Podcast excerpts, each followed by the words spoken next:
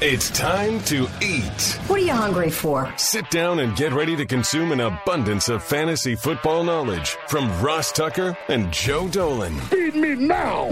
I'm starving. On the Fantasy Feast Eatin' Podcast. Yeah, let's eat, baby. It is the Fantasy Feast Eatin' Podcast, presented, of course, by DraftKings. I'm Ross Tucker, former NFL offensive lineman. This is the show that's so nice.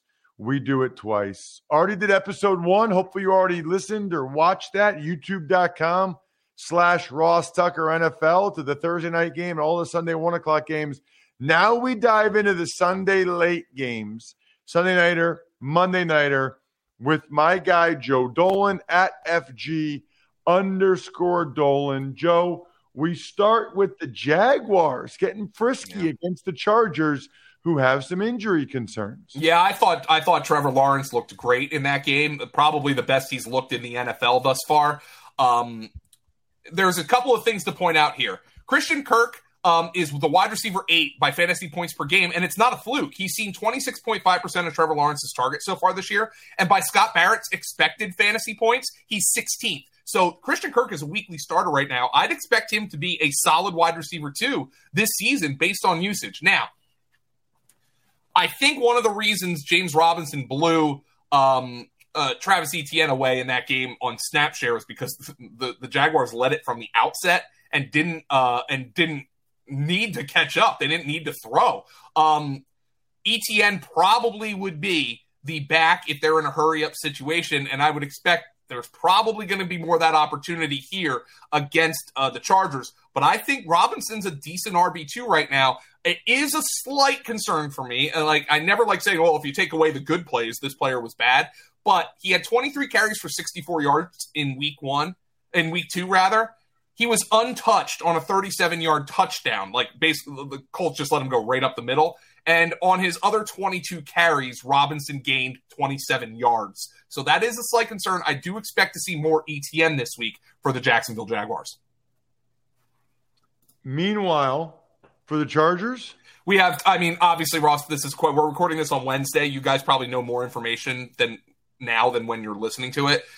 Justin Herbert and Keenan Allen. What are the statuses of these two guys? It certainly affects how we look at the passing game. If one, or obviously if Herbert's out, that's massive because Chase Daniel's the backup quarterback.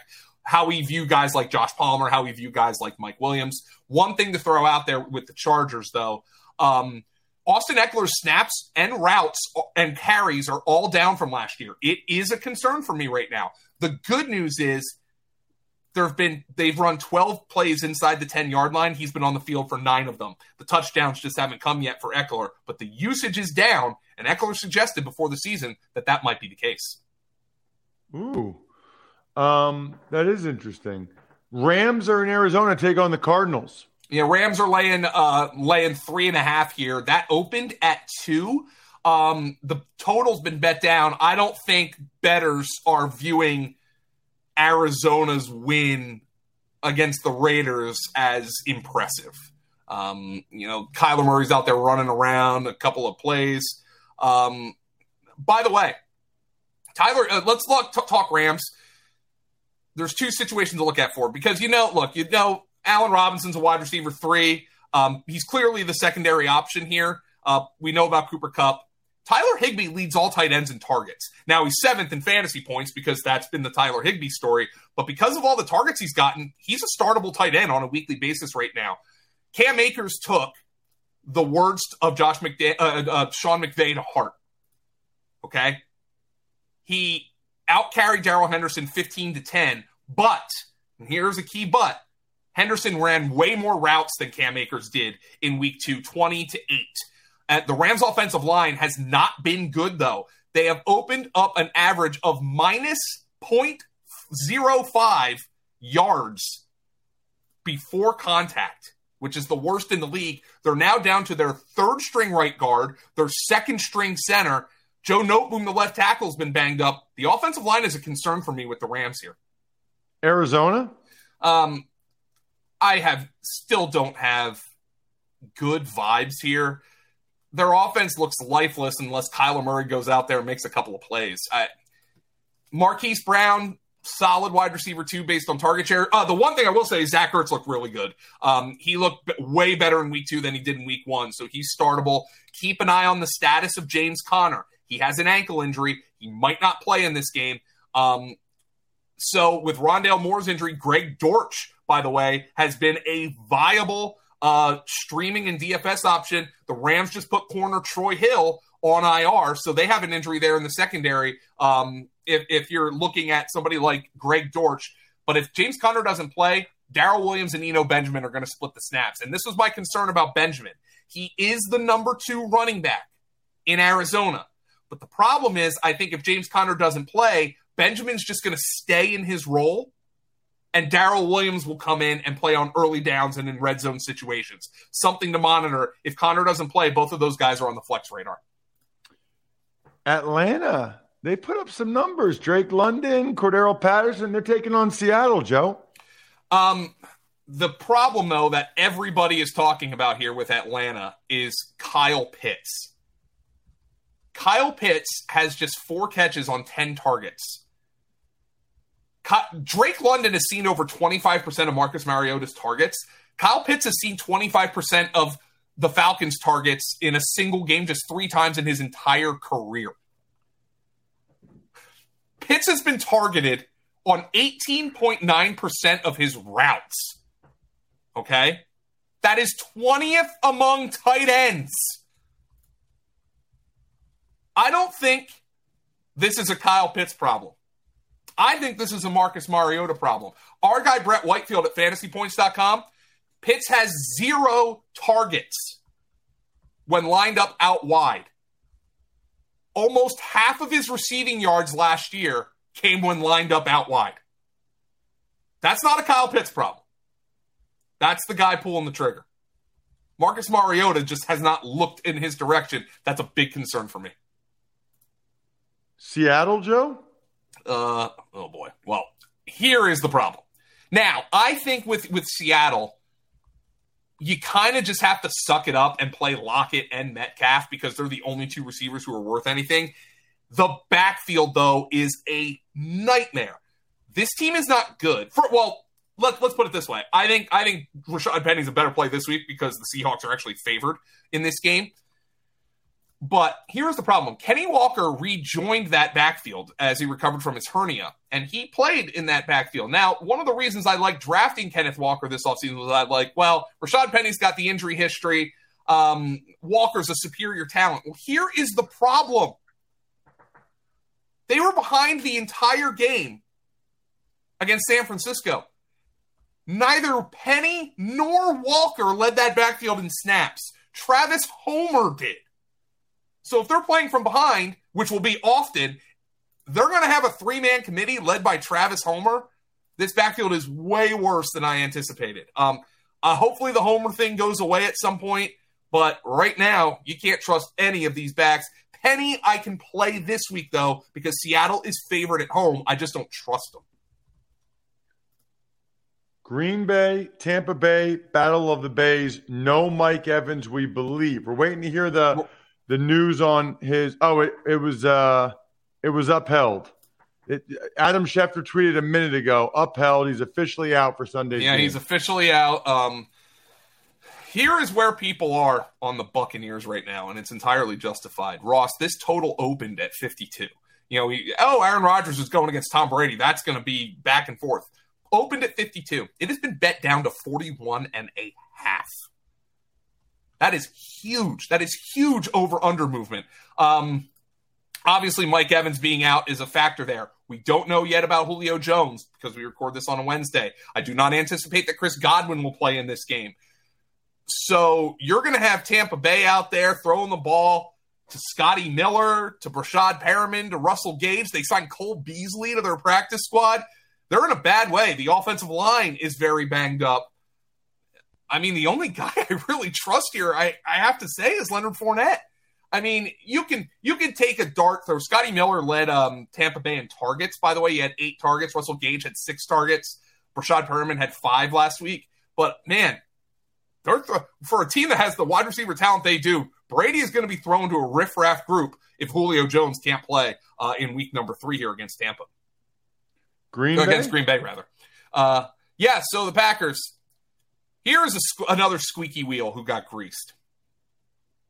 And greased not like the mob term, but like, you know, greased as in like, you know, they gave him more touches. Aaron Jones.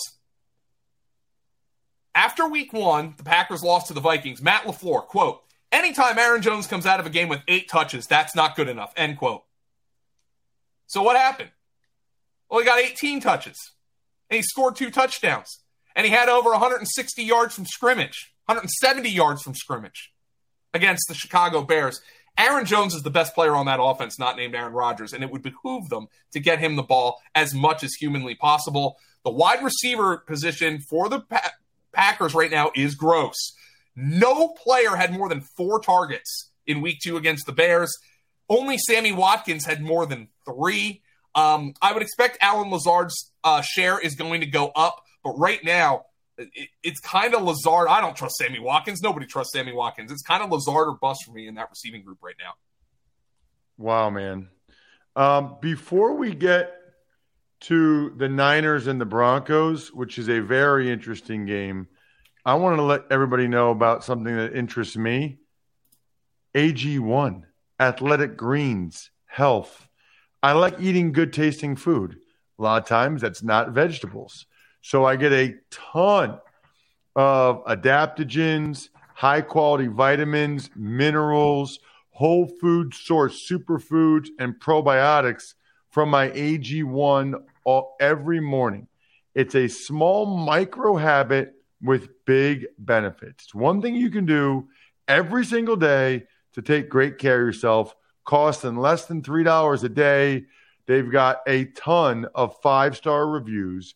And to make it easy, Athletic Greens is going to give you a free 1-year supply of immune-supporting vitamin D and 5 free travel packs with your first purchase. All you have to do is visit athleticgreens.com/feast.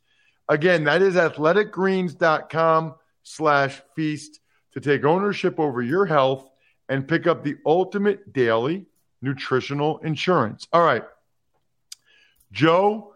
We obviously have news for San Francisco. Really, both these teams are interesting. But who benefits or is hurt the most by the Trey Lance injury? Trey Lance is hurt the most. And I mean that like literally and literally and figuratively.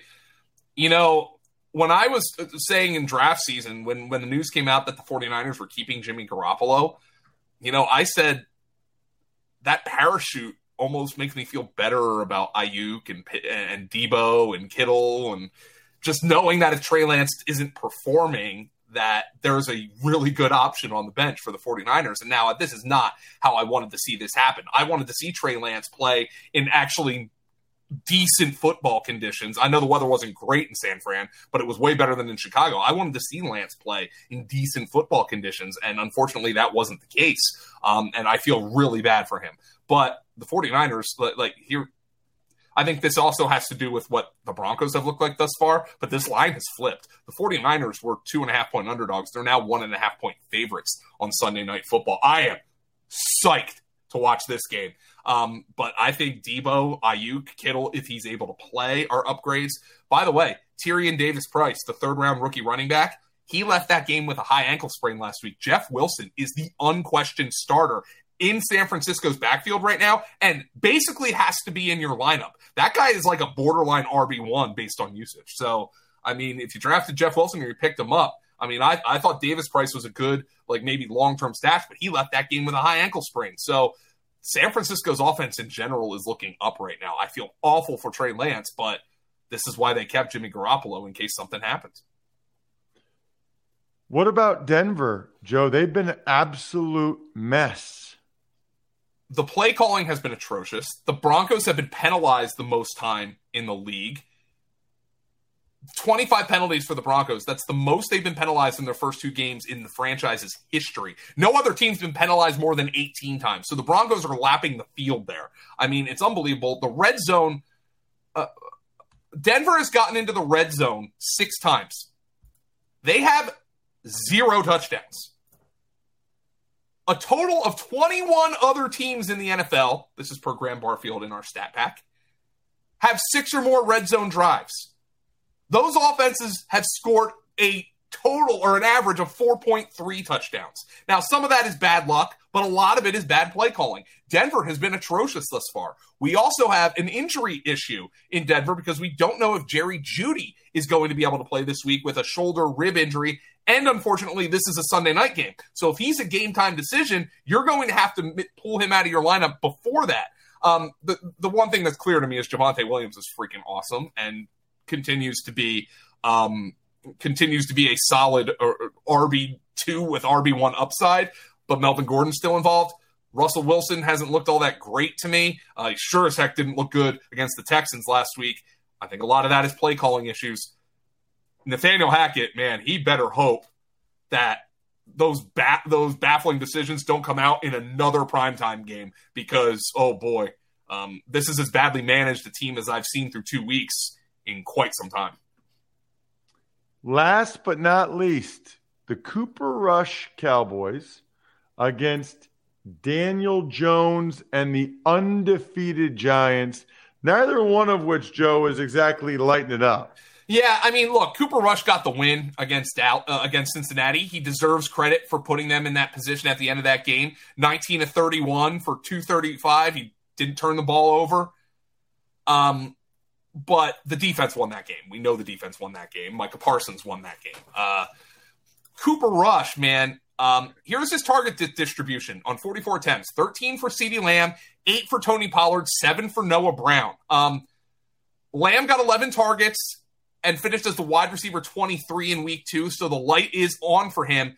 But, I mean, the idea of – and I think a large part of this is Dak Prescott being hurt, but the idea of CeeDee Lamb has always been greater than the reality of CeeDee Lamb. So I'm starting to be concerned. Zeke looks better to me than he did last year when he was dealing with the PCL injury, Ezekiel Elliott. But for all those people who've been hooting and hollering about getting Tony Pollard more involved, well, they had their signature game in Cincinnati when Pollard was the Cowboys' best offensive player, quite frankly.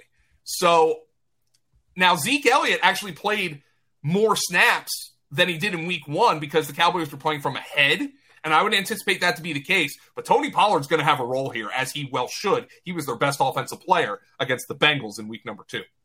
Oh, by the way, Dalton Schultz, PCL sprain, Monday night game. I would not anticipate him to go this week, so could be a week or 2 absence for Dalton Schultz. Ferguson, the rookie tight end, would probably step into his role. Not sure I'd be picking him up for fantasy, though.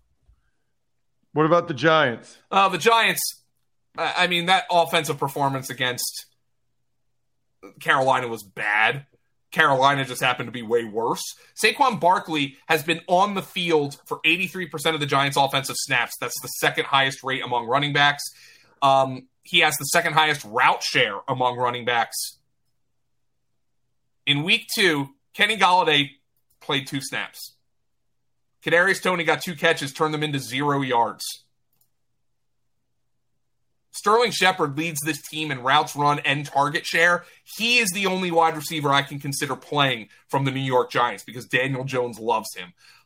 The Giants are 2-0, and I might be totally dumb to say this. I don't know how impressive a 2-0 that is. I thought it was a good win week 1 against Tennessee, who then just got their clocks cleaned by Buffalo.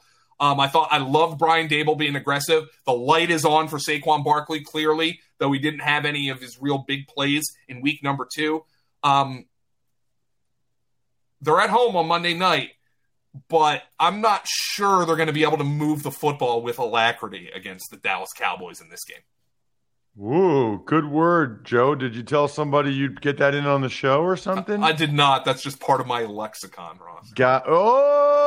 Lexicon. Parlance, you can get more of Joe at fantasypoints.com. Using the code 22Feast, you can get more of me at Ross Tucker NFL or us at Ross Tucker Pod. Plenty of good shows posted. Greg Cosell today on the Ross Tucker Football Podcast. Other than that, I'm stuffed. We're done. Good luck. Hope you guys have a great fantasy football weekend. Thanks for listening to the Fantasy Feast podcast. Make sure to also subscribe to the Ross Tucker Football Podcast, Even Money, Business of Sports, and the College Draft. All available at Apple Podcasts, RossTucker.com, or wherever podcasts can be found.